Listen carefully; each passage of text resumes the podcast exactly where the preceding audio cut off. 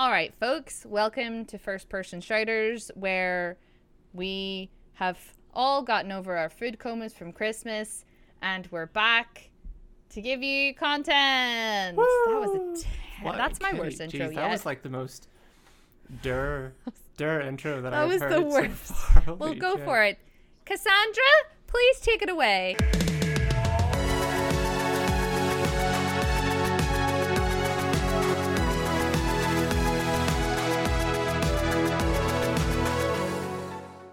All right, and welcome back to First Person Shouters. This is the first episode of twenty twenty-three, coming at you with tea and Chris's wine. So, yeah. Uh, hey, welcome that to the was, show. That was not better. Shut the fuck up. Should we all just...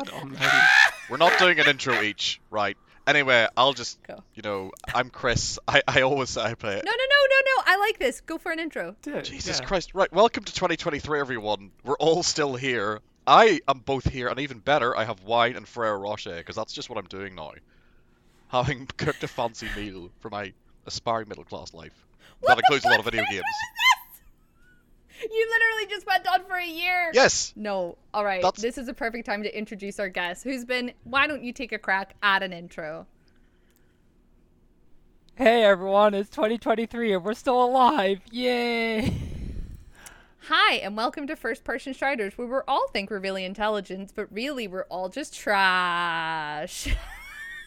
Yeah, okay, let's go with that one. I mean, we're going to keep them all in, but yeah. Okay. We're going to keep them all.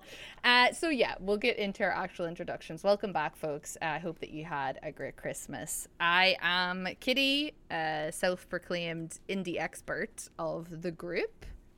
I am Cassos, God of War, Slayer of Dragons, uh... This is my new intro now. I'm just gonna go with it. Nice. Oh, that's nice. I like. I, I'm Chris. I like my action and R P G and strategy games. I'm consistent as well. Nice. Look at wow. That was svelte. That was succinct. I'm so impressed. Nice. Uh, and then we have a guest. If you'd like to introduce yourself. Hi, I'm Husban. Um, I am very honored to have been invited on here.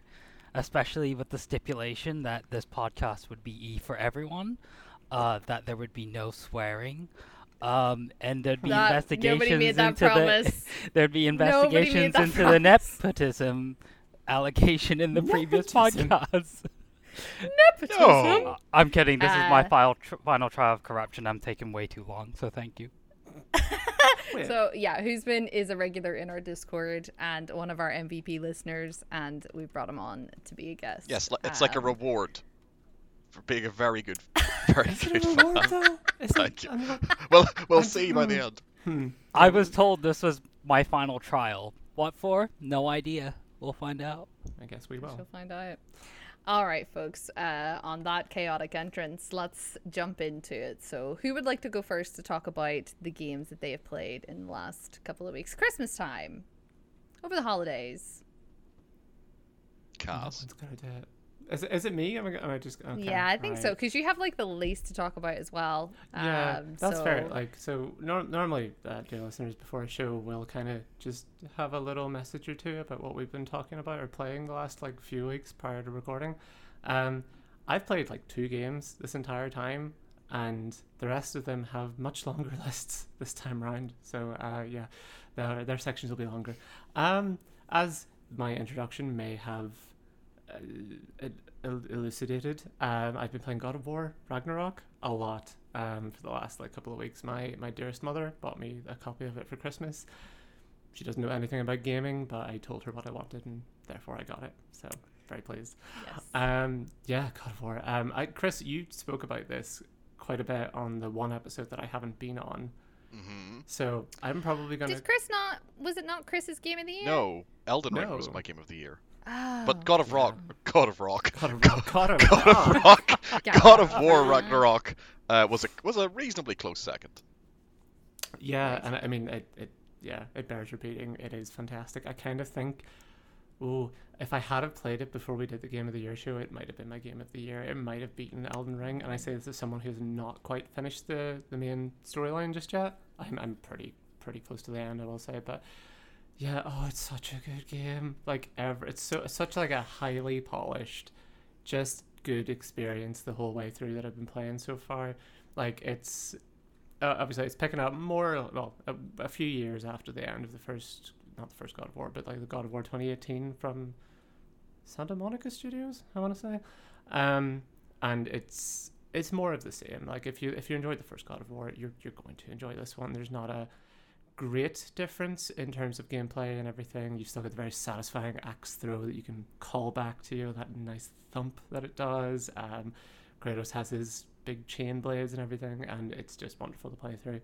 Um, the main thing I've been enjoying with it lately is just the it's just the storyline in, in general, and the way it's been shaking out, and like the, the sheer talent on display for the voice actors as well. Like, Chris Judge had his had his moment there. Yes, Kitty? Do you do you do you think that Chris Judge deserved to win the the award that he did at the Game Awards? Did he deserve that super long speech based yes. on his performance? In fairness, I didn't watch the speech, but I would let that man talk to me all day, all night. I'm sorry, like, I was like, in big... fairness, if I met Chris Judge, I'll, I'd be like... I, I was gonna say, I don't think you need to apologize for that, because honestly, who would... Who exactly honestly in exactly. here can say that they would mind that? I mean, it's Tilk. No. Yes, well, this is, this is my next point was gonna be, as a kid that grew up on Stargate S G one, and all the spin-offs and stuff as well, like, it was my shit. Like, every, used to be every... Like, this is revealing our ages slightly again. Um, but it used to be, like, the early two thousands, Stargate S G one would be on Channel four in the U K uh, on a Sunday afternoon, and I would religiously watch it. I would even watch part of, like, Time Team, which was on just before it, just so oh, I yes! could, like, just so I made You're sure right! I missed a minute of S G one. Cause I was God, so I was dedicated obsessed. to my favorite show that I suffered some Time Team before. Some Time Team. And then I think Charmed was on afterwards somewhere else. So it would be, like, Stargate S G one, then Charmed, yes. then South Park. I think earlier in the day as well, you also had Smallville, which is... Yes! Uh, Smallville's a show that I watched all of for reasons. Did you do the thing? What? Okay, did I watch the sorry. entirety of the ten seasons or whatever? Yes. I, I call that doing a Smallville now, because anytime I start to watch a show and it starts to get bad, I'm like, I'm not doing Smallville again. Yeah, you respect like your the time Flash, better now? After season two, I was like, nope, not again, never again. I... Did it once. Once I need that. I, I did watch all of The Walking Dead, but it, I, like from from your descriptions of it, it wasn't as consistent. There was some good stuff towards the end, like it was inconsistent, but there were long periods where it was a bit boring, which is the worst thing a show can be. So I don't know. I'm, I'm very mixed feelings. What would you call yeah. the? We're we're completely losing the trail of it at the minute. But what would you call the end of Smallville? Boring isn't the right. I mean, Smallville in it general was... was like it was just. disappointing. It's just tat. Yeah. It was what well, what the whole it kind of just lost its mind at the end, didn't it? The whole idea of Smallville was that, like, whenever he puts on the suit, this is totally tangential to what I'm trying to talk about, but the whole idea was, like, in Smallville, whenever Clark, whenever Superman puts on the super suit, that was meant to be the end of it, and that was meant to happen, if I remember right, after season three or four. That's what they were gearing up towards, and they just didn't want to end the show because it was, like, doing quite well in the ratings, because it was it was of a time with, like, The O C and One Tree Hill, and it was just teen drama stuff. But I think by the end of Smallville, like, Clark's Clark's pushing thirty and still hasn't, like, done the whole super suit thing until, and you don't even really, I think the last episode does show him in the suit, but it's like, it's he's a blur. It's the very he's last like, fucking episode. Oh my God. Just imagine it's him so sitting in the bar, like, I'm nearly thirty and I know I've got superpowers, but I just don't know what I want to do with my life yet. Do you think that's okay when you're thirty, even if you've got superpowers? I I think this is very much trouble with those shows. Like, they'll have a plan, because, like, Kitty, especially, like, your note about The Flash, like, dropping off after season two, yeah. uh, because Arrow had the same problem. Like, the trouble is they map out these shows, and I feel like the moment they tr- deviate from what it was and just try to, like, keep it going, it's just it just never never works. Um, but yeah, like, no. The problem with The Flash is that they took character development in season one, and then they just, like, redid the exact same character development again. I could do a two. whole podcast on C W superhero shows, because I watched. Oh my God. I watched. I stuck with them. I did a Smallville. I stuck with them well past the point where they were shit. Um, not that they were ever yeah. like high cinema or anything, but, you know, I stuck with them. Um, did you watch Supergirl? I watched the first season of that. That was about the time when I dropped off it. And I know I should have kept going with that one because of like Mia Nile and Dreamer and stuff. Like, you know, those that character I probably would have enjoyed. But yeah. But what character arcs okay. you did enjoy were in God of War Ragnarok, Cass. Yeah, I was well gonna say done, we should bring up who is the host really. Yes. Anyway, um, um no, no, so yeah, Christopher Judge has a wonderful voice that everyone loves. Um, and yes, he True. he should not have been cut off ever. Man can speak all day if he wants. He has that right. He has earned it. Fuck everyone. Um, okay, so I got a war. Maybe, maybe you want. I know you want to do like a spoilery thing, um, but we're not going to do it this time. No. So maybe next episode, you and Chris can bottle up your emotions just a little I'm bit. Good at that. And I'm really good and, at that. And can yeah. do a spoilery review. And you'll have finished it by then as well. Maybe. I will hopefully finish it by tomorrow at this stage. I'm yes. Close. So you can gush and be spoilery. Um, but who's been... T- you should play it in the meantime because it sounds like it's a game worth playing. I won't because I didn't like the first one, so I don't think I'll like the second what? one. I, I I I might be incriminating myself here, but I actually didn't. Uh, I kind of dropped off the first God of War, but uh, but the oh, the second, the, but judging by how much the second one has been recommended to me, I feel like, okay, maybe this is a situation where I just have to persevere with like the first like couple hours of the game, and and then it might click. Is it's it's it's very much more of the same. Like if you really didn't like the first one, this one, because my only real criticism of it is it doesn't do anything new. There's nothing that novel in it for the genre and for especially yeah. compared to its predecessor. It's literally more of the same. So if you didn't like the first one, I don't know if this one's if you'll resonate with this one anyway. I don't agree with something not doing something new being a problem always. And I'm not saying that that's what you were saying, but like if something did a good job and people liked it, then I don't think it has to do anything new. I think it's okay that it's more of the same. The problem becomes when people are getting more of the same cons- constantly and then they get burnt out on it. Yeah. That's a problem. Like, I mean, but th- this time last year, same same tactic this time last year. I mean, um, Horizon Forbidden West came out and we said the exact same thing, that it was just more of the same. And that wasn't a bad thing either. So that, ah, yeah, well. In that case, I think it maybe was a bad thing, actually. Okay, well, well, for Horizon Forbidden Let's West. Be consistent. Uh, no, uh, th- th- there's, no, there's a, there's a caveat. Um, Horizon Forbidden West was another entry in that series, but also a very oversaturated genre.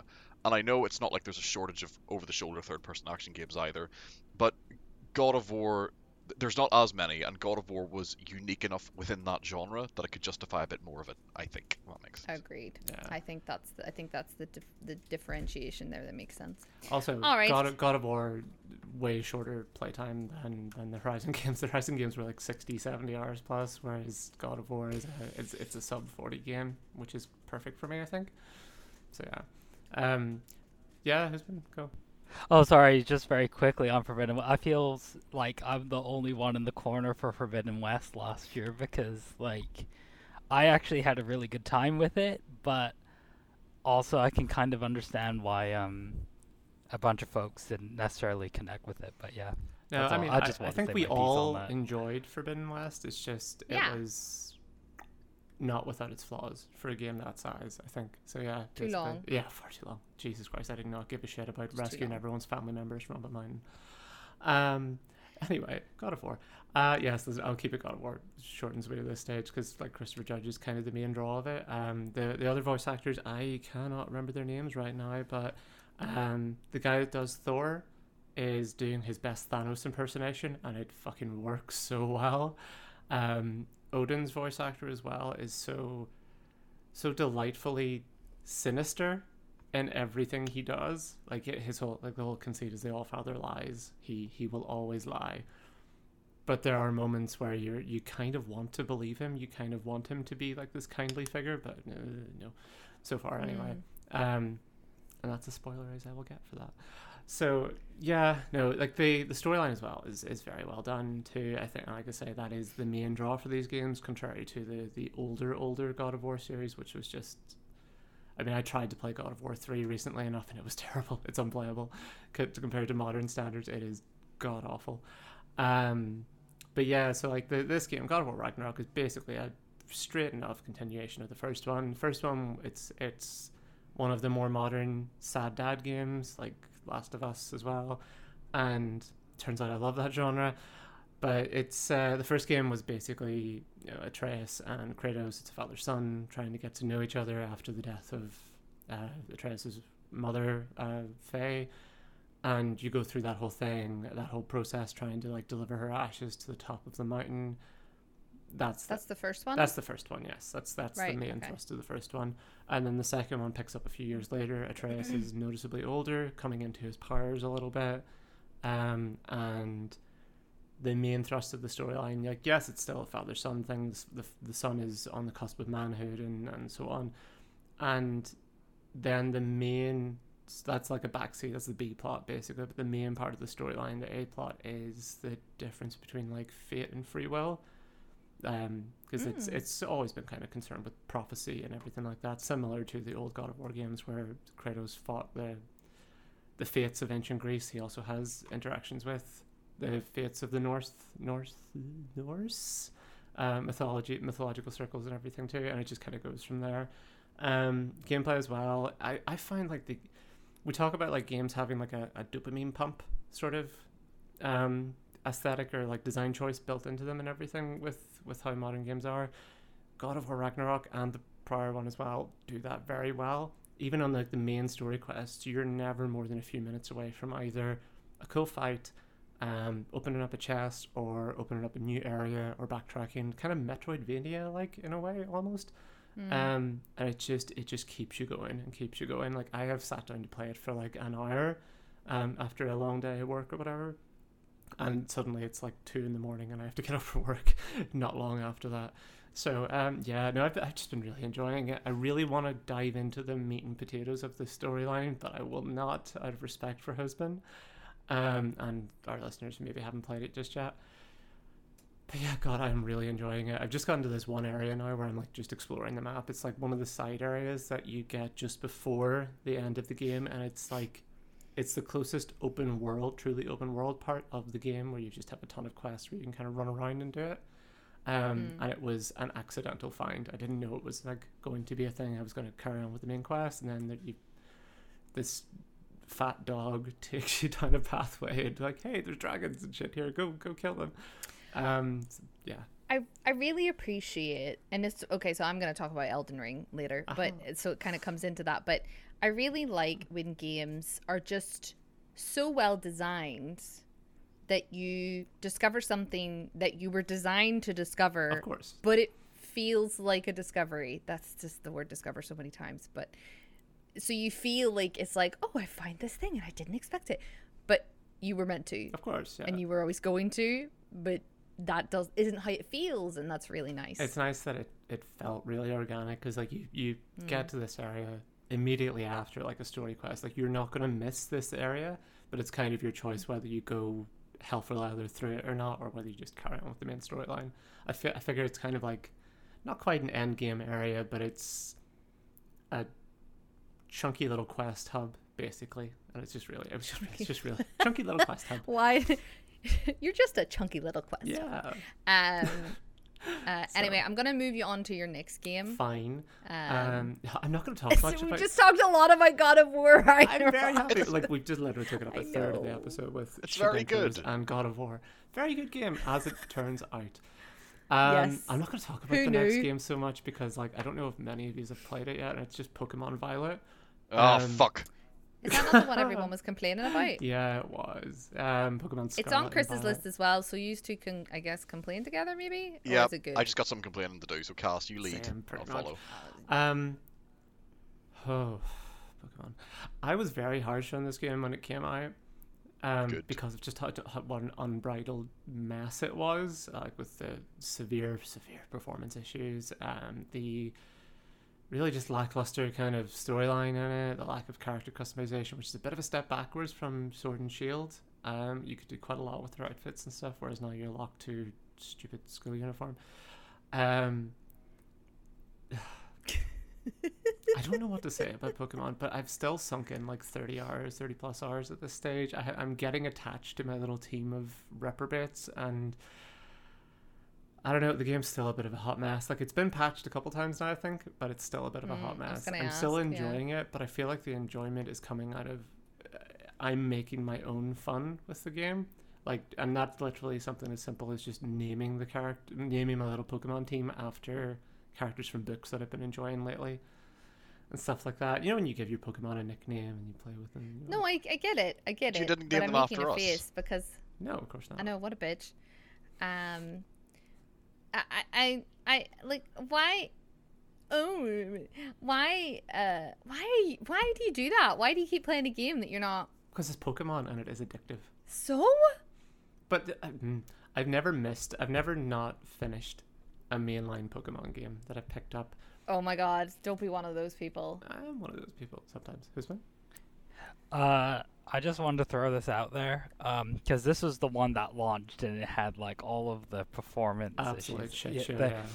the the the thing is, I have seen so many people, in spite of its performance issues, I've heard mechanically speaking, it's like it's actually much more fun and in- innovative compared to previous Pokemon games. Now the thing is, I I don't really have a, you know, I don't really have a bone in this, but like I've heard at least it's like. Uh, like that's the latest one that came out, right? Yeah, yeah. Like a yeah. couple of months yeah. ago. I haven't. Um, I don't know. I, yeah. Like, okay, it's it's it's buggy. It's kind of boring in places, and I'm not a fan of the big. Well, I mean, I like it, but I don't. I'm. You can tell I'm really conflicted about this. Basically, like I've, this. Right, Cass. Can I tell you what I'm hearing? Tell me. What I'm hearing is, it's a it's a bad game, but you're a fangirl. That's what I'm hearing. That's fair. I think yeah. I think it is fair. Like, I mean, I think that if you're not a diehard Pokemon fan, definitely don't play this. Like I, pl- I played you. the. I mean, I've talked about. Chris is like. Yeah. Um, I play. I mean, I played the Dragon Ball Kakarot game there. Um, just before Christmas, I didn't really talk about it on the show or anything, but I loved that game because I'm a massive Dragon Ball fan. I don't think you would get, similar to a lot of anime games and stuff like that, or like franchise games in general, if you're not an already existing fan of those games, typically you're not going to enjoy them that much. Like that One Piece Odyssey game has just come out like the other day, and I know I'll enjoy it, but I don't think you're going to enjoy that kind of game if you're not already invested in it. And I feel like Pokemon is a big enough franchise that it should be able to carry itself, but it's also severely married to like really antiquated game design, and like the turn-based battle system needs a bit of a kick in the hole, the breeding yeah. mechanics, the the gym battle systems and stuff, and they have tried to mess with that in a couple of generations of Pokemon games, but it's never really stuck. And then I never played Pokemon Legends Arceus when it came out start of last year. I never never got around to it, um but apparently there was a lot of like quality of life stuff that really improved that game that they just haven't put into this the, the more recent mainline game as well. And I'm convinced that Game Freak has two different design studios. I think that's dev I think studios. That's kind of like an open secret at this stage. There's the A and the B yeah, team. Yeah, like the Call so. of Duty, like the Call of Duty people. Um, so they'll have one team working on one, the, two two titles being worked on concurrently. So the Arceus team and the team that were working on Violent whatever, two separate teams. So that would make sense why those quality of life things didn't necessarily make it over. And I'm interested to hear Chris's thoughts. Yeah, Chris. You it's fucking with it in it's fucking hideous. Like, I'm sorry. I know we have discussions about how important are good aesthetics in video games, but there must be. It's, it's like when people say, well, is a ten pound bottle of wine really any much worse than, say, a thirty pound bottle of wine? And you think they have a point. But you know that a bottle of wine that's beneath three. That's my wine theme. Beneath, it's twenty twenty-three. Mm-hmm. Beneath three pounds is going to taste like vinegar. And it's going to be bad objectively. And I can't help but feel, in this instance with Pokemon, as someone who came back, and my sob story was last week, so I'll not re- retread those grounds. As someone who came back to try and enjoy a franchise that I hadn't touched since childhood, but had fond memories of the one Pokemon game I had played, and spent all of my Nintendo Store points on this time, um, yeah. I can't get back. uh, so I, I said, well, I'll give it a go. And Cass, you're not wrong. There is still a basic joy in making the little monsters fight. That that is fun. Exactly. They're kind of cute. They're They're the best looking part of it. That's clearly where the animation budget went in, although not a lot of it. Yeah, um, but they're still the best looking part of it. But like the, the open world, this because this allegedly now is the, the first fully open world one, It's it's awful. Like, the trees, it, it looks like an asset flip in parts. The trees, these horrible two D yeah. kind of fuzzy colours. The resolution's abysmal, even by the Switch's standards. You're trying to mo- run around the place, and the, the frame rate is chugging just as you're moving. And I know the Switch is underpowered, but it can run Breath of the Wild reasonably well, and it looks incredible because of good art design. Which brings me on to art design, something Pokemon uh, Scarlet and Violet. You're so mad, boy! Doesn't have! You're so fucking raging! I haven't felt this way for a while, maybe since Cyberpunk. And it's like... Oh dear. it's, it's, no, it's not as bad as that. It is not as bad as Cyberpunk. At least it, it fucking runs. Um, to, to, in some way. Uh, and then, yeah, so it's just, the it, it lacks graphical fidelity, which some people say, oh, well, I don't care about graphical fidelity as long as it's got a good art style. But it doesn't seem to have much art direction either. Well, the, yeah, like this is, oh, that's something as well with, got... the, with the game. Like, the, the cities are, uh, bar maybe a couple of them, which are themed around, like, you know, the seaside or you know, the the mountaintop one or whatever. There's not really much of an identity to a lot of the stuff. It, it like you say, borderline asset flippy. Um, and, like, the... Uh, you know, like the Pokemon centers in past games would have had like a bit of identity to them. Now they're kind of just like uh, truck stops almost. Like they're just these little kiosks in the middle of the field somewhere, and there's nothing really to them. Like I feel like a lot of the identity of the Pokemon, genre, Pokemon games genre, whatever as a whole, has just been kind of lost with this this century, and like. I don't know. I'm st- I'm gonna I'm gonna finish it. I've nearly I've beaten all the gems, and I've got a few of the other little like major story beats to go through yet. I will finish it, but I don't feel like I'm gonna stick around for the post game like I normally do for a Pokemon title. Yeah, I um, the furthest I will get is to the end of whatever the main story is, and there'll be no side content or anything, and I don't even know if I'll get that far. The the other just briefly the other things I've complaints about, like the first hour, it really holds your hand, and you've. De- You visit, visit this Pokemon Academy, which is what your character does before they get out into the world. And it's just like, go and visit the classroom, go and visit the canteen, and then there's lots of forced conversations. I don't think they're skippable, or at least they're, they're taking a lot of time. You can't and even like speed like, them up either, which is so annoying. And I was like, just let me play your fucking ugly game, please. It's like, let me out there to make the little monsters fight. But no, I have to go and talk to all the members of staff who don't have anything interesting to say. Um, so anyway, look, I, and, and then you get out there and you get to the gym, and before you can do the gym battle, they're like, go and kick this horribly animated giant olive around the, the shitty brown textured fiend right. we have. And I'm like, really? Is this what Pokemon's gameplay is? I think I have a few more hours into it, but I'm going to maybe take a leaf from Kitty's book as a New Year's thing, and if it's not getting and improving for me in any significant way, I'm just dropping it. I'm not wasting time on it because I've already wasted yeah. money on it. Don't do a Smallville. Honestly, the don't do Smallville. I and I, I used to be such a completionist with games, and ever since I internalized, if I'm not enjoying it, I'm going to stop. My life has been... Like, they're games. You're meant to have fun and enjoy and have a good time with it. If you're not, stop. Um, Chris, seeing as you are the one talking, how about you continue talking? Um, I will, however, give you a warning. Normally, you are like Cass and you only have like one or two games to talk about and you're able to take your time with them. Um, given that you have quite a large list, you have a choice of either picking one or two and going into lots of large amounts of detail, or do what I do, which is be more bereft with it. Um... Because I am not editing a two-hour-long podcast. No, no, the, the list is longer, but actually it's a lot of uh, revisits and finishing off stuff. So I'll just, I'll, I'll okay. power through it. Pokemon's done. Right, top of the list. I put a lot more time into Vampire Survivors, and now I get it. I didn't get it when I Yay. first got it, but I got into the uh, the the the, um, the power up and the progression of it, and actually there's quite a deep game there. Even though all you do is move a little pixelated man around the screen, or a hero around the screen, and it's great. It's a great feeling when you are the bullet hell, when you're the bullet heaven, and you get all the powers going. So I put loads of hours into that over the last couple of weeks. Um, okay. Yep. Oh, come on. Uh, right. I also tried, out of interest, because I like my colony management sims, a Dwarf Fortress, which was the progenitor of that genre, I think. Yeah, Trey um, was talking about that one. Yep. In the last... Sure. He was, he was, and it's got a Steam re- Steam release now, so a re-release, but they've touched up the. The, the graphics in it again. Graphics, th- it yeah. doesn't look amazing, but it looks nice. It doesn't have to be amazing. Pokemon just needs to be nice to look at, or good enough. You have distinct... such a Pokemon chip chip on your shoulder, and it's delightful. Oh yeah, yeah, yeah! I'm here for it. I'm absolutely here for it. Um, amazing. So well, because he wasted his money. Not even his money. His Nintendo points. Yeah. It's my Nintendo points. I could have spent those in Breath of the Wild too, but anyway. Um, Look, Dwarf Fortress, I'll start at the end. I ended up refunding it, but that doesn't mean I didn't like it or it was bad. Oh? Uh, no, I'll, I'll explain it. So I did my two hours, and, you know, I was getting the vibes of it's a lot like RimWorld or Oxygen Not Included, but it's much less about the individual little characters, and because, you know, you can end up commanding quite a lot of dwarfs in your Dwarf Fortress. You don't care about the individual personalities. Mm-hmm. In RimWorld, you'll, you'll know your characters, right? Um... But it was more just, it's just a layer of complexity above what I'm willing to put in right now in my life. I need to wait until everything's a bit more chill, maybe over the summer when there's less going on. And to give you just one example of this, in RimWorld, when you hollow out your rooms out of the, the earth, uh, or you build it, and you want to build a door, you just place a door, and they chop down a tree and place a door. That's easy.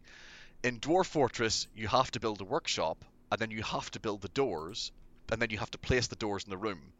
It doesn't sound like much, but this kind of ethos, like... Um, th- this philosophy pervades the whole thing.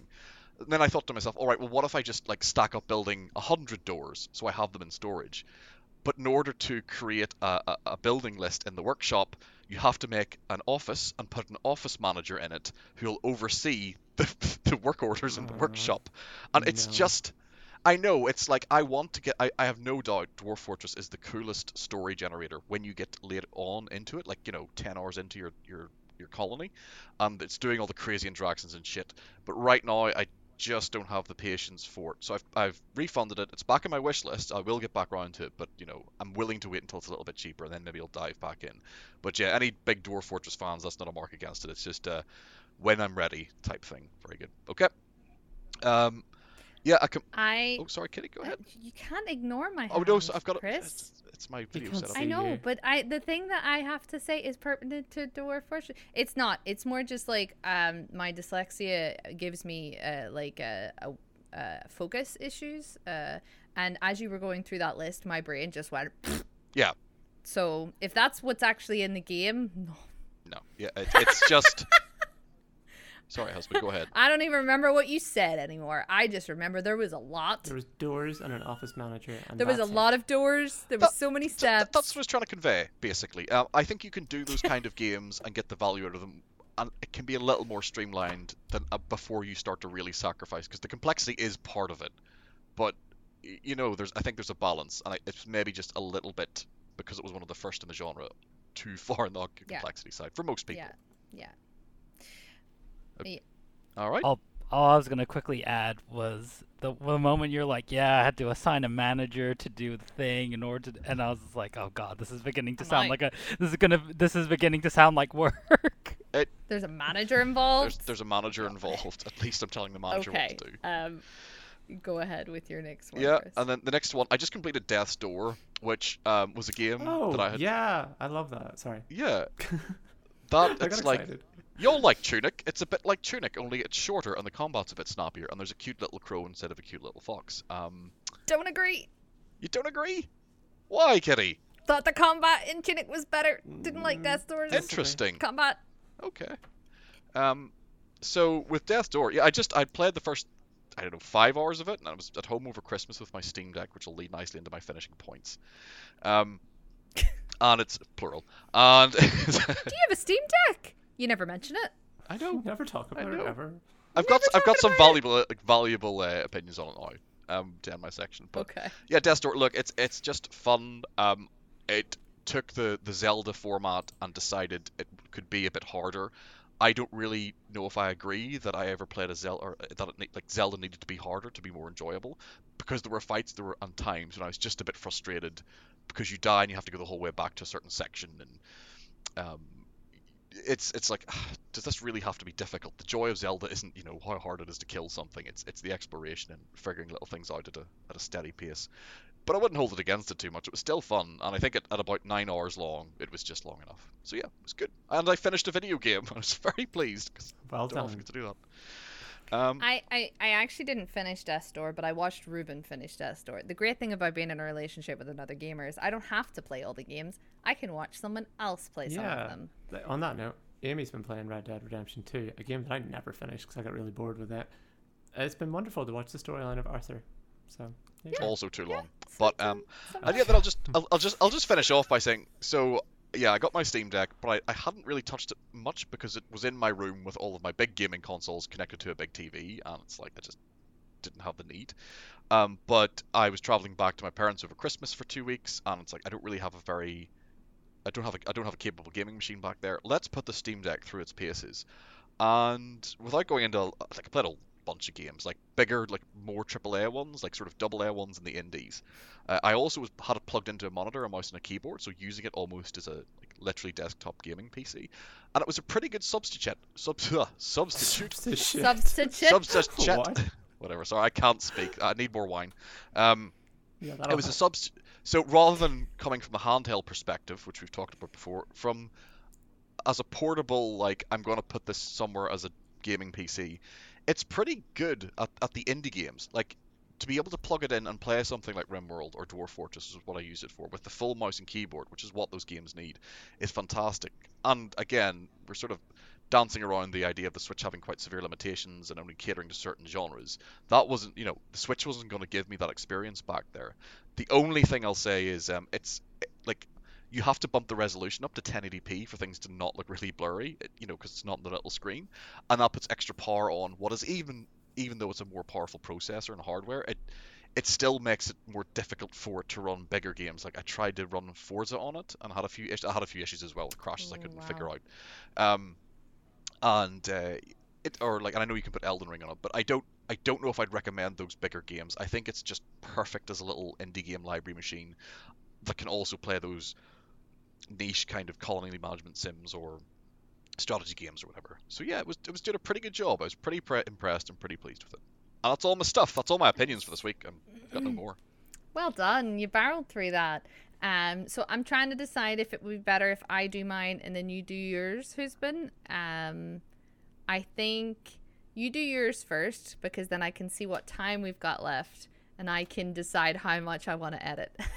So I can cut mine short if I need to. No pressure. Um, no pressure. That, so that, just go with it. Speak that, from the heart. That, no pressure at all. Okay. no, no pressure at all. But uh, there are certain games I'm going to strike off just because I know Kitty's going to touch on one of them, because I've been playing okay. it as well during the holidays, uh, which is Elden Ring.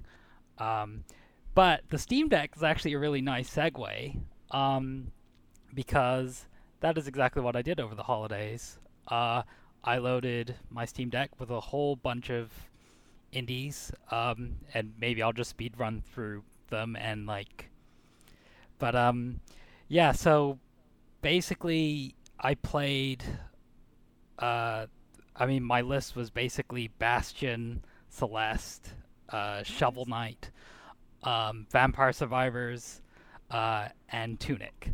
Um, yeah, uh, we, we I think we've pretty much talked about all of those at some point or another, um, yeah. because they're all great games. Like those are perfect um, Steam Deck games. I feel like those that kind of indie platformer thing. Like, uh, yeah. Oh God, w- would this be a bad time to like indulge me in the Steam Deck talk, or or or am I treading ground that has already been done? Husband, you are the guest. That much. Oh, okay. We talked uh, about it a little bit, but we haven't talked about that much. I think the main thing, because Chris is the main person that's talked about it a bit because he has one. I keep mentioning that my concern with the Steam Deck is that my hands get sore. It doesn't, it seems like a portable device that you don't actually play portably, because like my hands get sore playing the Switch. So, and the Steam Deck is so much bigger and heavier. So it seems like the kind of thing that you transport to another place easily, but you don't actually play handheld that much. Well, the Steam Deck is much, the ergonomics of it are far better than the Switch. Yeah, yeah, be, because, and I'll, and I'll put this forward, because like I understand the weight without question, um, mm-hmm. and, and like um, because the unit I got was actually a, a, a dev kit, so it was before the production run, um, right. and like that was one of the first things I noted. But then the main thing I realized was, one, it is perfect for it, it is it one has incentivized me to buy more games on Steam. Like I'm noticing I'm playing a lot more games on Steam and buying a lot more games on Steam because of the Steam Deck. The second thing is um because I remember initially when people some people did see like the the specs of it, they were like, oh uh it's just like, oh, what about the large games? And the funny thing is Elden Ring actually does, even though it's a thirty game on the Steam Deck, it does actually have better performance on Steam Deck compared to P C. Um, because yeah, it, it's quite a... So, oh God. It's comes is it because FromSoft optimized it better? uh, I just realized I'm like, shit, here we go. You've brought the programmer onto the show, so here we please, go. Please go for but, it. But yeah, like, go for it. But like, the really neat thing about Steam Deck is because Valve own everything, the software and the hardware, it means they can pull some tricks that you just can't ordinarily do on P C. So basically what they realize is, hey, we can actually like build shaders on our server, download them to your Steam Deck, and then that way when you load up the game you don't have stutter issues, because literally it's able to pull the files from their own servers. So they're able to do really neat tricks like that. Um, yeah.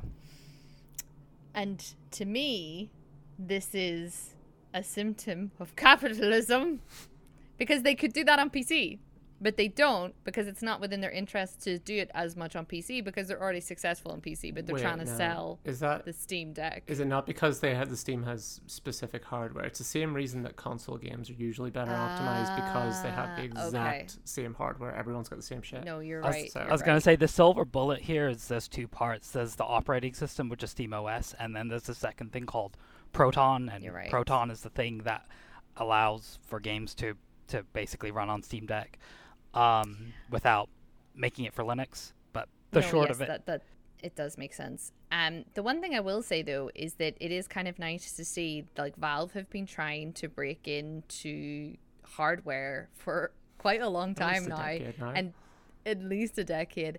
And this seems like it might be their first success. So like, well done them. Um. So yeah, no, so, but yeah, basically, uh, yeah, I've been playing a whole bunch of indies on there. Vamp- uh, Vampire Survivors has been my more recent addiction, even though I got it uh, last year in January. Um, and probably, like, to quickly go over two games that I think are really worth talking about. One is Shovel Knight. Um, Shovel Knight, I'm a, I'm incredibly late to that, but it's a really well-designed game. Has anybody here played it? I anybody else played I, Shovel Knight? I dipped into I think it. I missed that. Because I, I don't think we have. I don't think any of us have actually talked about Shovel Knight before. So. Well, I'll just say I, I bounced off it a little bit, but it was one of those. I respect this. I can see exactly what's going for it. It, it just wasn't for me. Um, hmm. Just didn't gel with the, so, the aesthetic of it and stuff. Yeah. So tell us a little bit more about it, Husband, and why it's worth it in your mind. So Shovel Knight kind of, I mean, beyond being like one of the like very big Kickstarter breakout successes that happened, and kind of the promise of the game was like, hey, do you remember like N E S games or like the, that era of games? We're going to bring one of those, and it, it it's going to be a video game ass video game, right? As in, it's going to have the art that you remember, it's going to have the sound, and it captures the aesthetic of those games. Um, and essentially the premise of the game is basically, yep. Did you just quote Jack Baldino from Game Ranks or something? Video game ass video game. Uh, that was not my intention. I was just saying that off the cuff. Fair enough. I would actually, I would actually, I actually don't know who that is, but anyway. Anyway, moving on. Um, But basically, the, the premise of the game is that you are a knight and you have a shovel, um, and you are basically trying to bring back your partner who tragically got lost uh, in some terrible circumstances, and it's about you rescuing the kingdom. So it's a very much a premise. That's so much more story than I expected. Yeah, that was the thing what? I was most surprised by. But yeah, the the thing is they um, it. Like, that that was one of the pleasant surprises, is despite how kind of minimal it is in terms of how it handles story, but it's deli- it doesn't get in the way of gameplay. It just, like, it reinforces the gameplay. Um, but, yeah, basically, it combines a whole bunch of games from that era, whether it be The Adventure of Link or uh, Super Mario or Mega Man, because it Again, it borrows its palette to some extent from Mega Man. Uh, it certainly borrows its platforming from Mario. Uh, and then it also has uh, that sideways combat that would have been seen in that uh, in uh, Adventure of Link. But yeah, basically, I think what is really distinct about it is it, even though it captures the essence of what you felt like when you would play those games back in the day, it has a lot of modern innovations like checkpoints and and, and other bits and pieces like that. But um, the one thing they did not remove was the difficulty. And I, and much to my horror, I discovered that uh, they said one of their points of inspirations was Dark Souls. And just for context, this game would have been, I think, around twenty thirteen, twenty fourteen when it was being made. So Dark Souls was kind of just on the ramp up. Uh, the game is brutally difficult. Um, I would say Elden Ring is more generous in terms of like how much you you lose things. But um, yeah, it's got really great platforming. It's got really excellent design. The sound is amazing. The music, the soundtrack is just something to behold. And yeah, it just somehow captures the essence of what the, made those games great, but also added a lot of modern touches. Um, but uh, nice. yeah, that, that's why I love Shovel Knight. Like, I've always seen like Shovel Knight in like my periphery. I've never paid it much mind because I didn't really feel like it was my type of game.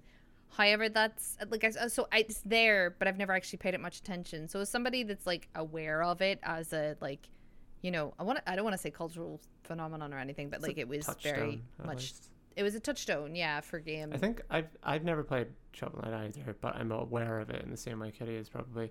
But I do notice it.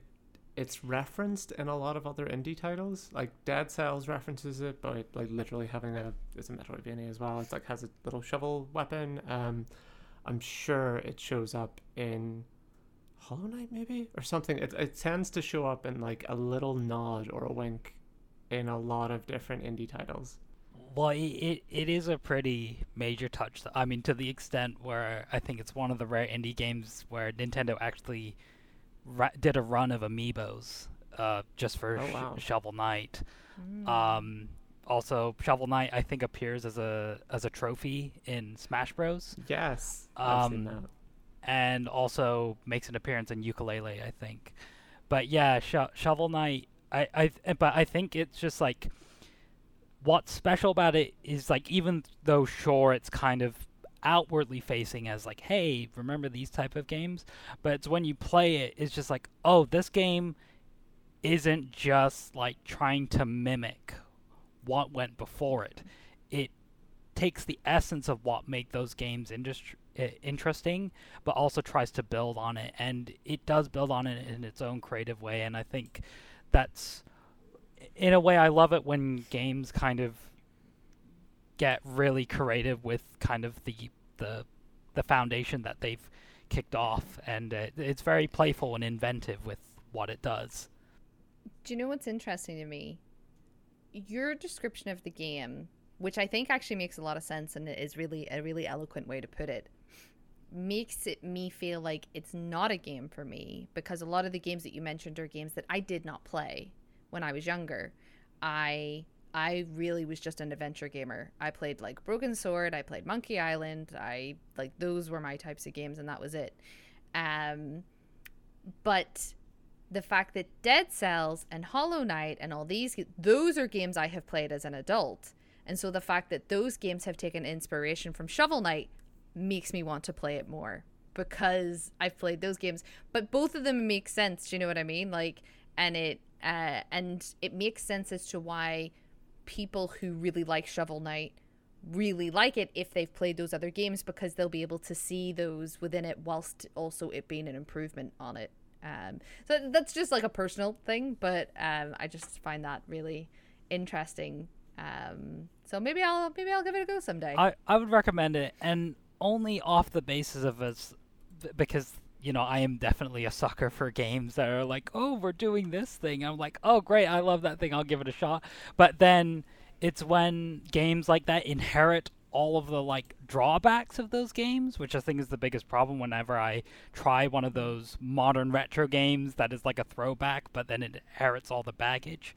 Whereas what I love about Shovel Knight is like, oh no, it's standing on its own here, like it, even though it has taken those things. But I would, as like as you really pointed out well, like I mean I love Dead Cells. Um, Hollow Knight is still on my list to, to clear, but like um but like what I would say is I hold Shovel Knight um in that regard. Nice. So I just want to mention that there is like ten minutes left at the hour. Um you did say that you had another game that you want to talk about, which uh is fine, but I think it we might want to I go I, quickly with I, it, I, I guess. Let them That's okay. okay. Yep. Let them on talk. No, no, no, no it's, it's all right. I but, just don't want to edit low. No, no, it, it, it's fine. Yeah, I think Desmond, you talk all you want. You ignore Kitty, and you just you just talk. Speak from the heart. Just go for it. Speak now your I know truth, how husband. Yeah. I, I know how Krung felt in Emperor's New Groove. I feel like I have the two. The devil and the angel. I'm I'm still listening. I just I also need to pee, but keep talking. It's fine. We're listening. Continue, husband. I'm, please. I'm space. glad that I'm glad that I have bored Kitty. Uh, uh, uh, Carry on. Yeah. So um, I mean there were. I, I mean I definitely feel like there are spinoffs to be ha- had here because I definitely need to. Bemoan the C W shows and talk everyone to death about the good graces that is Death's Door. Um, yes. But the the one I really wanted to pick up on was a, uh, was Bastion. Um, I don't know if either of you have played it. Kitty, I know, played the hell out of it when it came out.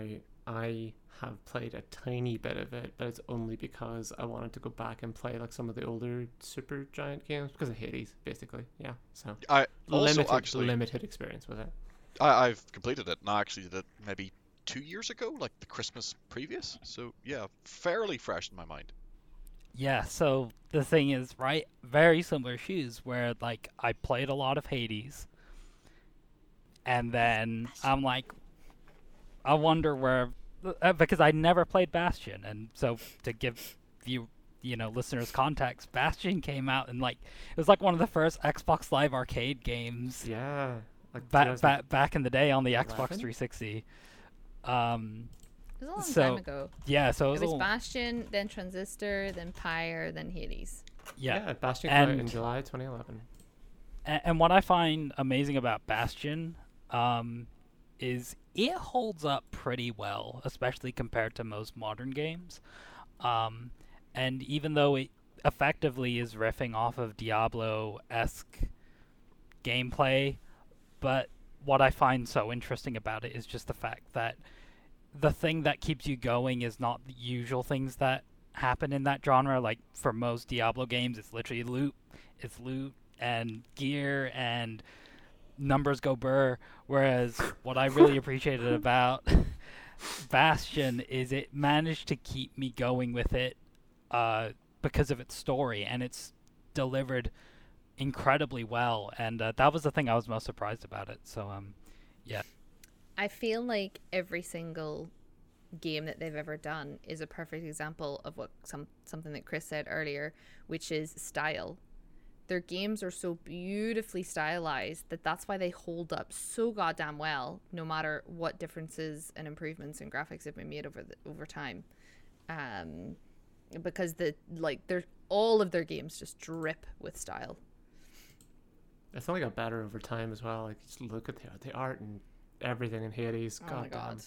Well, well, that was the thing. Like when I booted up Bastion, it was so beautiful, and like that was the thing. It's like it hasn't aged, and like that was, and like. The thing is, right, usually it's either the graphics or the controls, and like the weird thing was when even with the controls I'm like, this is still pretty robust, like this still holds up pretty okay, and then I'm like, oh hang on a minute, that is exactly why they made Hades. Hades is just like just like, you know, we want to go back to making the type of game we did for our first game, but then of course it like takes it to the other degree, right?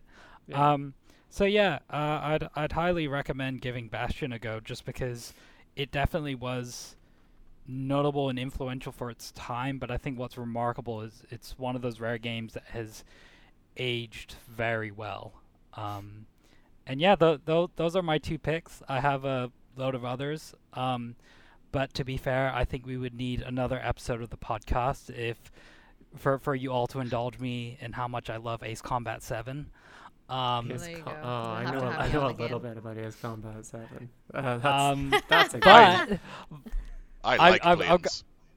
I, I, I'm going to smoothly segue and say one of the games that I also played a lot over the holidays was Elden Ring, and I'm just going to throw the baton to Kitty. Cool. I'm not starting with Elden Ring, actually, because we've talked about Elden Ring. Throw it right back. Just before. Throw that right back. Throw it right back. I'm, I'm going to come back to it um, because there was a lot of games I played actually before the last recording that I didn't talk about that I still wanted to mention. And I really am going to go through them quite briefly because um, I, li- I like to mention games that I played even if I didn't like them or if I bounced off them. Um, but I played, I was so excited for a game called A Little to the Left. I was so excited for that game. And then I played it. And it's not that I was disappointed. I think I got what I thought I was going to get, which was a little fun O C D organizing thing. I didn't expect it to be so puzzle oriented, and I didn't expect some of the puzzles to be so incredibly obtuse that they they just they melted my brain. And and and I, I got I encountered the same problem with it that I encounter with any purely puzzle based game, where there's no mental rest stops.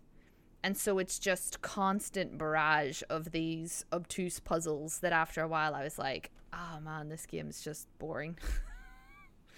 So it's cute, it looks nice, and I think maybe it's it is a game for other people. There are plenty of these type of puzzle games out there, so there's an audience there somewhere. Um, and it, it, unfortunately, it just wasn't for me. Have any of you seen it or played no, it? No, never heard no, of it. Never even heard of that. I I have seen it.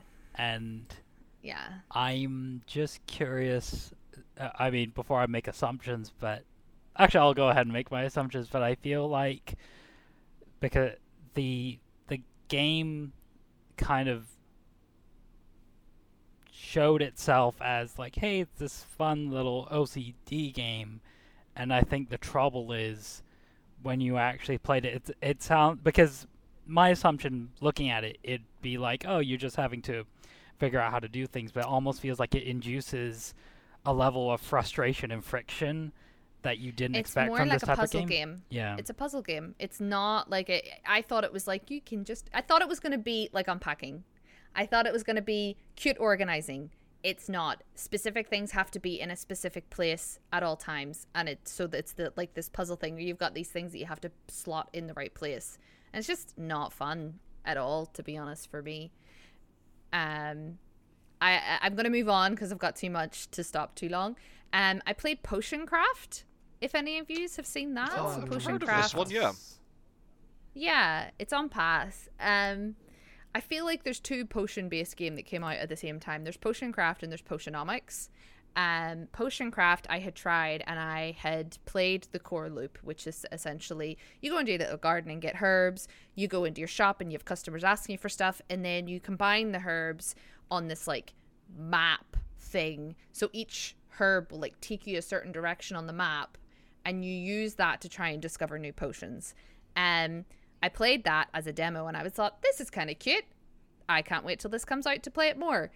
Unfortunately, that's all the game actually is. That the core loop is all it is. There's no story. There's no other difficulty modifiers. That's literally it. And I played it for a couple of hours, at least a couple of hours.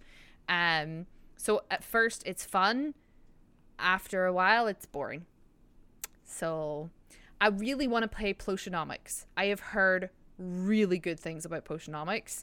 That's not necessarily the same core loop, but it's the same idea of you're a potion maker making potions for people. But it seems to be there seems to be a lot more involved in the like haggling side of things, and like the character animations are like high level League of Legends ish looking like style that looks really cool. So huh. yes, um, I think I talked about Norco last time. I'm not going to talk about it again. Did I talk about Not For Broadcast last no, time? I don't think so.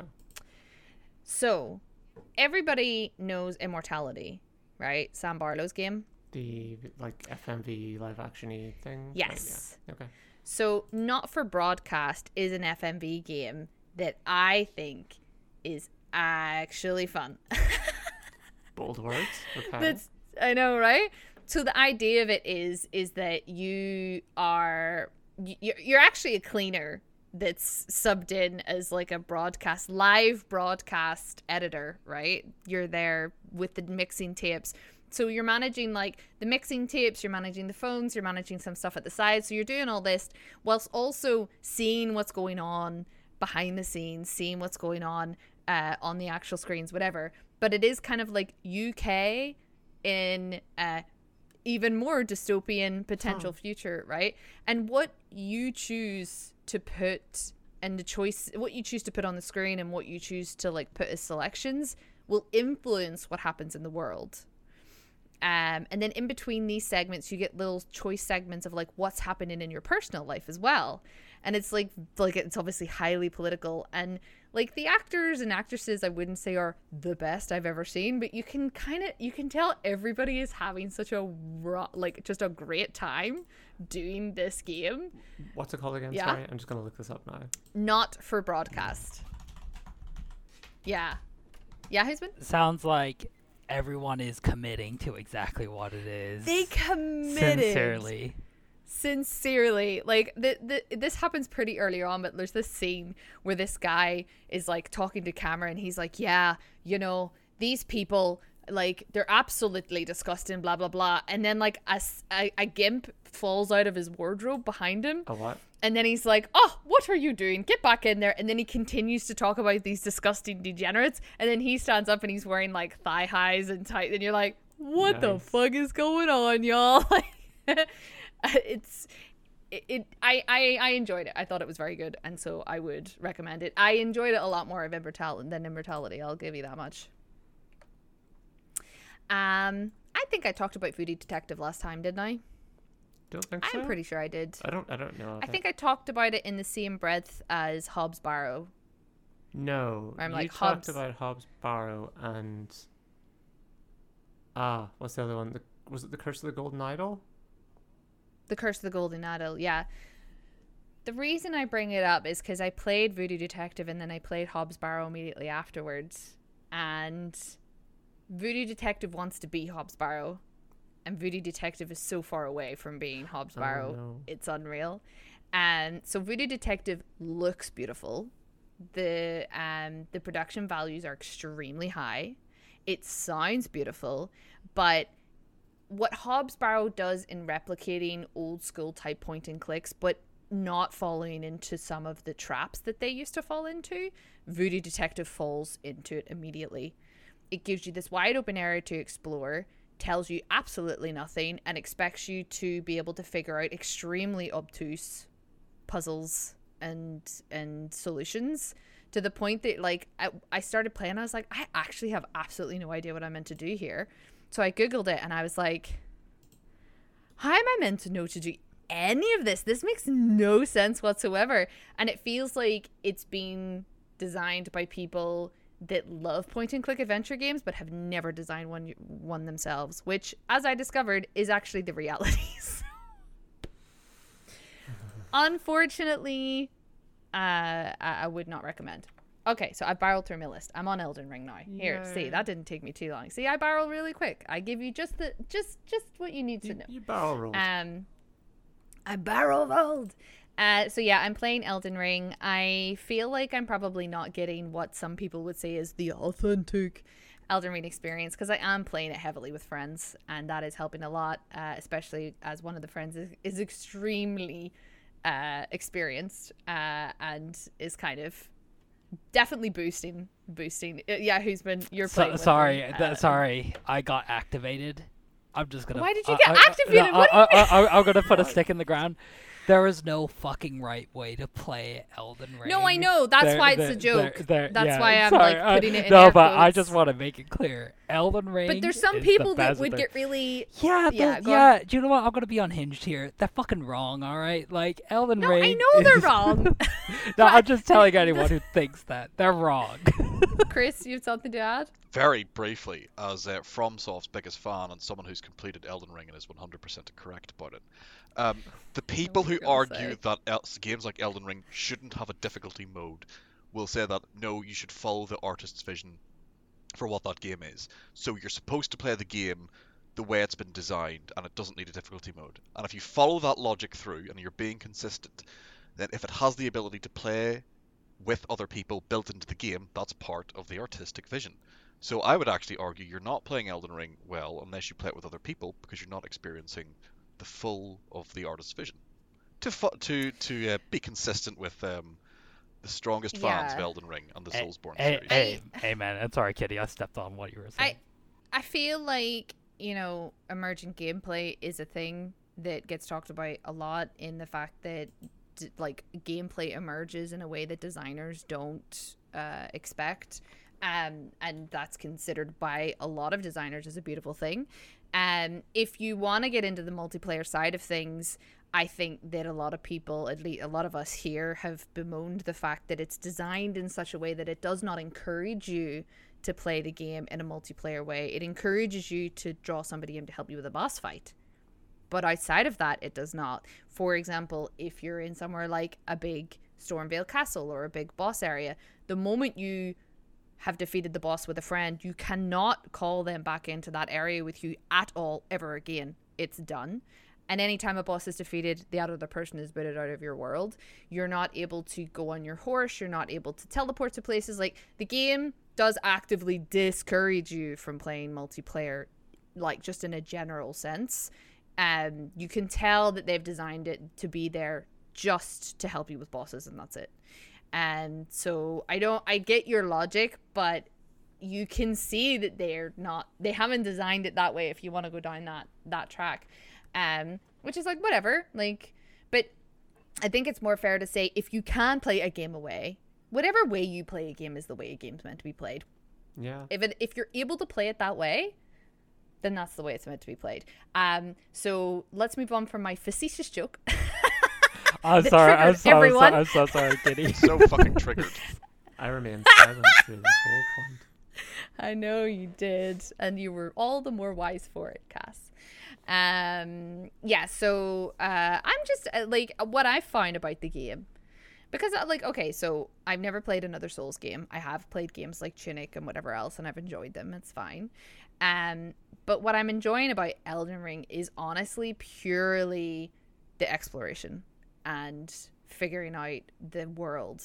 And I, I, I see what everybody says now about it. I see what they mean about there's not necessarily this like super, super strong narrative, but there is an extremely strong like world building in this game that is so strong that I don't need all of the like usual storytelling that I would get in other games, I guess. Uh, there is, I, there's something I kind of love about the feeling that a game is a world, like, like a world is yeah. existing without like it's me, a living, right? It's a living world almost, to, sort of, to an extent anyway. I think like yeah. the exploration is definitely what kept me playing for so long, because you would you'd climb up a hill, you go down a certain road, you'd see a forest or something, you'd be like, oh, I bet there's something there, and then you get into the loop of the game and you're like, well, there's definitely something there. Like why the the Radahn fight, for example, like he's he's that huge huge chunk of the map, and until up till you get to that fight, you start looking at the map and you start figuring out like where you need to go or what you want to do in the game. Mm-hmm. But there's just this big big corner of Caelid, the big red horrible area that you can't get to, and then you get there and you have that incredible boss fight where you're calling in the cavalry and Patches shows up and then fucks off again, and that's all wonderful, and you beat him, and there's that whole area to explore then. And you go, huh, I wonder what is around here. And you can, I'll I'll go off to the far corner, and lo and behold, there's a wee cave there with a bunch of enemies to fight and a, a wee boss in it and everything yeah. else. And it's just, it's so rewarding in that way. A wee boss. A wee boss. She says, Jesus Christ, a wee boss. Good. But, yeah. I will like killed it, but that's notwithstanding. There you go. Um, Uh, yeah, that uh, happened to me recently. I actually didn't meet Patches until recently, and I accidentally killed him because I was O P. No, that's and fair. It, like that's took fair. Two hits. He deserves to die. Whoops. But um, but I found him because I was like, do you know where I've never explored? I've never just like went up this river. I bet you any money there's something up that exactly. river. And yeah, same thing. Just went up the river, and I was like, oh yeah, there's loads up here actually. just like, um, I mean, that's how I found but yeah, one of the underground areas. And underground areas are really crucial in the late game. But I stumbled into it as a wee noob, and got eaten alive. Yeah. And I was like, oh, that was very pretty. I'll not go there again for a while. You know? Yeah, yeah, yeah. um, yeah, I get what you mean. I first went under whenever the meteor hit, and then went down the meteor to the city of Nokron, yes. and was like, ooh, pretty. But um, yeah, uh, one of the things, like, in in the sense of like the game, the world is alive. Um, I do like that it doesn't explain everything that happens to people. Like, very often, now this happened I came to the... I keep calling it the long table or the round table. The table of the Lost Grace. I call it the round table. Or the... I, I often call it the long table, and I have absolutely no idea why. Anyway, I went to the table of the Lost Grace, and I go, and there's, like, this pickup on the ground, and I'm like, what? And then I'm like, wait, this guy's dead. Yeah. How is this guy but dead? It's round table hold. What the hold. fuck happened? It's round table hold. Okay, so round table makes sense. Long table does no, not. No, that doesn't. I That's call your it own long tradition. They, they, they yeah. no, see, they need to solve this by allowing you to choose which table you have in that space. Wow. I don't think they care about solving my problems. If they're not going to add in like basic accessible features, I don't think they give a fuck about me calling it the long table. But um, now the person I was playing with explained to me what happened to them, and I was like, fucking why? Um, I was just like, so, and they were like, no, you need to do this thing of it. And like, it, that's happened consistently where I've been like, I, I was with my friend and they're like, okay, talk to this person. And I'm like, oh, this person's dead. And they're like, oh, this is why. And I'm like, what the fuck? Like, and, and there's certain other things that happen to people whenever you do their quest lines that, that like, you'll like see them and you'll do something and then you'll come back and it's normally something terrible has happened yeah. in the meantime. Like, like the, the you indirectly... Yeah, yeah, Dung Eater or the stuff with Bach. Oh, that's, oh that, no, that, that kind of sucks boy. hard. The monkey? Rat boy. Rat boy? Bach, uh, Bach? No. Bach, the, the monkey. He's invisible when you first meet him. He's a bush. He's a rat yeah. boy. He's a monkey. Rat boy. He's one hundred percent a monkey. Agree to disagree. Okay, we could go back and forth on uh, this, so we're gonna have to, yes. But yeah, it, it's that, that stuff that I really enjoy. And I've got to the point where I can feel, I'm like, when I'm getting close to the end of this game, I'm just going to start to, like, consume uh, lore videos en masse. Like, I'm going to, like, three hour, like, long videos telling me all of the so story. Like, it's going to... Tiptoe Tiptoe the Tank go. has the best, like, voiced um, Elden Ring. Tiptoe the Tank. Yes. I'm, I'm she is wonderful. Right I don't know who she is, but, like, she must be a voice actress or something. Because just, I, I oh, could really? listen to her all day. Such a velvety voice. And... Tip... Vati oh. Vidya. He does the really good. Oh, Vati's yes, really right, good. Really yeah. Vati's Can you just really give good. me links to these things? I'll give I don't you know links. If I've got yes, the right. To save Please. You. Oh yeah, it's professional con. Oh, professional content voiceover. Yeah, professional voiceover. It sounds like. Okay, yes. Please give me links because I, I, this like you know what I'm like anyway. I watch three hour lore videos about games I've never even played, and um, so it's gonna get real whenever. I remember the first time I played a Persona. And then I just, like, consumed anything to do with it. And I was learning all about Shigami Tensei. And I was like, I want to know everything after playing one game. Fair. I do, I do this down. too, though. I, I get into something and then, like, twelve yeah, hours of, and then just of like, YouTube video essays later, you know? I have never played a Silent Hill. And I know everything. Tip to the tank. The first result is a Silent Hill video. Funny enough. Amazing. I what's the other game? I've never played a Deus Ex Machina, but the amount of content I've consumed on that genre or that franchise is is unreal. Anyway, needless to say, I like that about Elden Ring. I like we talked we talk about the difference between museum and theater, or not no museum and theme park. Yeah, uh, that was that was our main games. discussion about this last year. That was our main discussion when yeah. Um, and I and I'm very firmly now in the camp of I am a museum open world person. Uh, Breath of the Wild, Elden Ring type games, they're definitely my jam. I love to feel like an explorer. I love to just look at a map and be like, this looks like a weird burn on the map. Is that what it I'm is? I'm gonna go there. I'm gonna go there, and it turns out to be something, and you feel great, and uh, and I like that a lot. It's a very well designed world. And like universe, I guess. Um, yeah, I just love the fact that you can just jump in and it, like, you just be- it's almost you begin to build a mental map of the world. That's what I love, as in like you you just ex- naturally you're traversing it and you're going through it and like it helps you. I, I almost feel as if it, like you feel more connected to it because you're constantly having to get yourself familiar with the space, or you're just like, oh, don't go down that road. There's a fucking bear over there.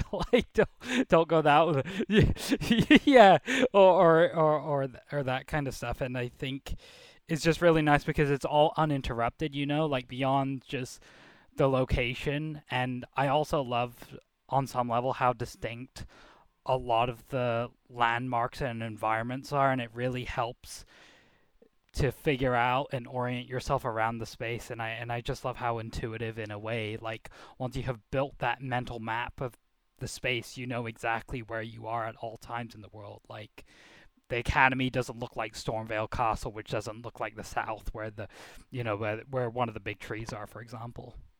Uh, and I was going to say, importantly, not only can you build a mental map, but there's an actual map in it, Death's Door. So when you do come back to it after a week of not playing it, you can find out where the fuck everything is. At least there you have a guide. Kenny, one question. What yeah, build yeah. are you playing? What type of uh, style are you playing? I started a magic build, and then I've respec'd to a Bloodblade build. But I'll probably flip between the two for a little bit. Like, I feel like the magic build really helped early game, and now I'm up in the Mountain of Giants, and the blood build... It, bladed thing is like going okay. I did. I I fought Morgott as my magic build, and like I wasn't using my mimic tier because I it's so squishy it would die in two seconds. And I am genuinely shocked, actually, now looking back on it, that I managed to defeat Morgott. Technically, my first go um with that build, because when I swapped and I I went in respec to the Bloodblade, I was like immediately like, oh my god, I can actually take a hit, and now my mimic tier could actually st- survive. But I think what I'm, I'm going to stick as that for a while, but I think later on as I level up, I might go back to magic. Um, but for now, yeah, Bloodblade. I started as a, what was, what did I start as? Whatever one gives you the like magic far away from I, I the think, start. I think it was sorcerer, right? Or yeah, sorcerer, like yeah. Uh, or Yeah, there's no. no it's, it's called, called it's called something else, arcane something. Confessor or, or something. Yeah. Well, well, because that because there's like two, like because there's like the samurai, right, which was kind of my starting point, and then I think there's mm-hmm. the basically the magic equivalent. Um, I think it's the confessor. I'm confessor's the no sure. confessor's the faith build one that chucks lightning bolts and stuff. Oh no, stuff. You're right. It is the alchemist or something like that. Wanderer I don't know. Or they didn't want to just something like that. Yeah. No, it's not prisoner. Uh, I think it is just alchemist or something. I don't know. I don't know. But anyway, um, so yeah, um, one just the last thing to, to recommend. There's a YouTube creator that I follow called Rasputin that does this series called um, Gaming for a Non-Gamer, and he puts his wife. Uh, he refers to her as the woman that he lives with, but he puts his wife purposefully in front of games. She's not a gamer, and he'll put her in front of games and give her absolutely no context, and his aim is to see how accessible these games are for people that don't know don't have gaming vocabulary, don't have uh, you know a gaming uh, mindset. And so she has played Dark Souls before. She didn't like it for obvious reasons. He stuck her in front of Elden Ring, and the, the main thing that, that came out that was the most interesting about that video is how well designed the world is. And that's like what was really highlighted for me in that video. Um, in just that she was so easily able to orientate herself and, and whatever. Um, she still didn't really like it. However, her exp- Elden Ring definitely tutorializes a lot better than the previous Souls games. And so that helped her, so that he sat her in front of the previous Souls game that she couldn't even get past the first boss, and she was able to get past the first boss for the first time after her experience with Elden Ring. So I thought that was really That's interesting, interesting and cool. Actually, yeah, because Eld- Elden mm. Ring solution, it's and it's just a, I guess, part of the genre that it finds itself part of is that if, you know if you get into trouble with the boss, go elsewhere and level up and come back to it, and you'll just take off bigger chunks of yeah. its health, and you'll probably win that way, you know. And, and yeah, and yeah, just to, I, I would also. recommend that video. The ending was particularly heartwarming. Like I, I absolutely, it was so I, sweet. I, I, I absolutely loved it. But yeah, like that was the really nice thing to see as well. Just like, yeah, they have, like as, as I said, like I picked a class which From Software deliberately made to kind of lower the barrier, and like, um, you, you know, it definitely. definitely helps, and having that flexibility and choice and agency really does wonders for that type of game, basically. Yes. Okay, we're gonna finish there because it's been an hour and twenty minutes, but it's fine.